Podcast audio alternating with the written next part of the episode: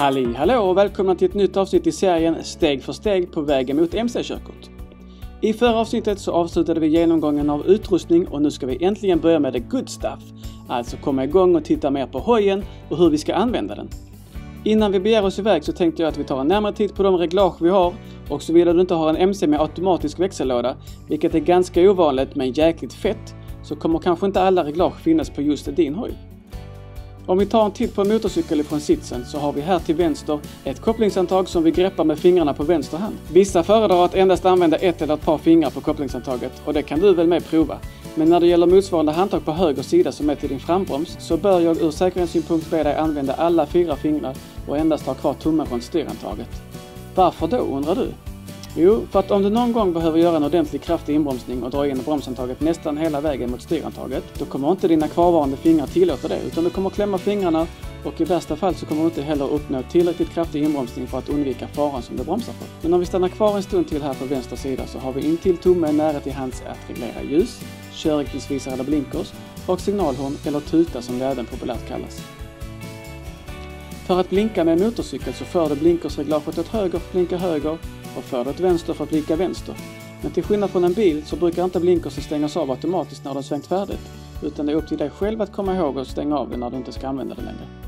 Det gör du genom att trycka in reglaget i mitten.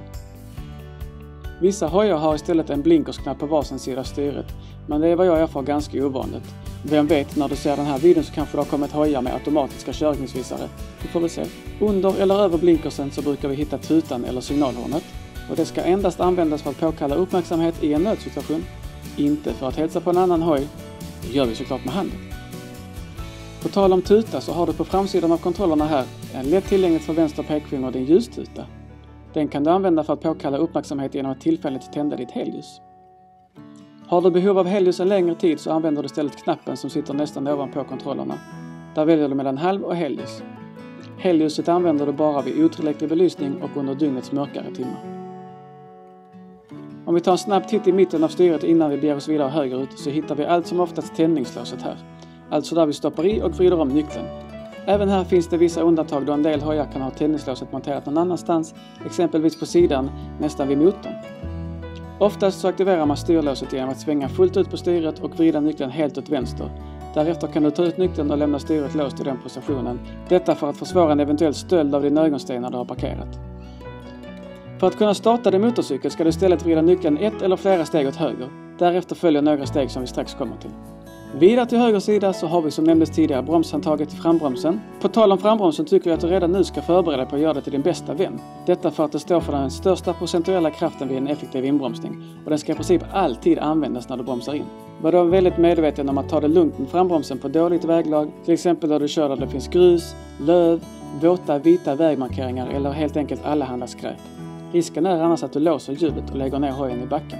Har din hoj ABS så är risken såklart betydligt mindre eller helt enkelt obefintlig att låsa hjulet. Men var ändå medveten om i vilka situationer du kan bromsa hårdare eller bör bromsa lite mjukare. Mer om detta kommer vi gå igenom längre fram i seriens gång. Lätt tillgängligt för tummen på din höger hand så brukar vi hitta döda-knappen. En i vanliga fall röd brytare som helt enkelt tillåter dig att hålla motorn igång eller stänga av den. Jag rekommenderar dig dock att använda tändningslåset för att stänga av hojen genom att vrida nyckeln åt vänster. Dödarknappen tycker jag personligen du mer ska se lite som ett nödstopp, om du exempelvis skulle gå omkull och snabbt behöver stänga av hojen.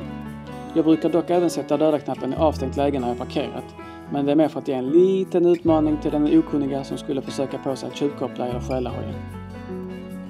När du vridit nyckeln åt höger och ser till att dödarknappen inte stryper eltillförseln genom att den nedre delen är intryckt så kan du starta hojen på startknappen som antingen sitter under döda-knappen eller i vissa fall är integrerad på något vis med själva döda-knappen. Beroende på just din hoj så har du kanske här någonstans också ett reglage för att stänga av belysningen, sätta på parkeringsbelysning eller halvljus. Det var det här uppe. Nu tar vi istället en titt nere vid vänster fot och här hittar vi växelföraren, växelspaken eller vad du nu skulle vilja kalla den. Beroende på din hoj kan växlarna ligga i olika mönster upp eller ner men det absolut vanligaste på en random gathoj det är att ettans växel ligger nedåt, ett steg upp därifrån har vi neutralen, alltså friläget och vidare uppåt så ligger resterande växlar. Ettan ner, resten upp. Om du kommer börja köra på bana så kanske du vill ändra detta till det motsatta och ha ettan upp och resten ner. Det gör det lite lättare att växla upp ur kurvor. Men det ligger ju längre fram i tiden, eller hur? En motorcykel har till skillnad från en bil en sekventiell växellåda. Det innebär att du kan inte hoppa över en växel hur som helst, utan du måste mekaniskt klicka dig igenom dem. 1 till 2 till 3 till 4 och så vidare. Eller ja, du kan förvisso börja från tvåan, men du förstår nu principen. Och du kan fortfarande om du vill hoppa över växlar genom att ge tusan i att släppa kopplingen innan du klickat i dig till önskad växel. Koppling och växel samverkar för att köra kommer vi gå igenom i nästa avsnitt där vi ska hitta dragläget. Glöm inte att prenumerera för att inte missa det. Vi tar och låter blicken svepa över tanken här till andra sidan där vi har höger fot och en bromspedal som är kopplad till ditt bakre hjul. Din bakbroms alltså. Det finns inte så jättemycket att säga om den. Du trycker ner det med önskat tryck för att bromsa det bakre hjulet. Även om frambromsen står för majoriteten av bromseffekten betyder inte det att du inte ska använda bakbromsen. Bäst bromsverkan får du när de används tillsammans. Saknar din hoj ABS så är det ett bra tips att ta det lite försiktigt dock med bakbromsen så du inte råkar låsa bakhjulet. Det är relativt lätt hänt även om väglaget är bra. Och det mina vänner var det om reglagen på MCn. Hoppas ni börjar känna er lite varma i kläderna för nästa gång ska vi börja köra! Tack för att ni hänger med! Följ mig gärna på Instagram och har du inte redan gjort det, prenumerera både i din poddspelare på Youtube. Sen blir jag alltid glad om ni vill lämna en liten kommentar. Ha det fint! Tjingelingi!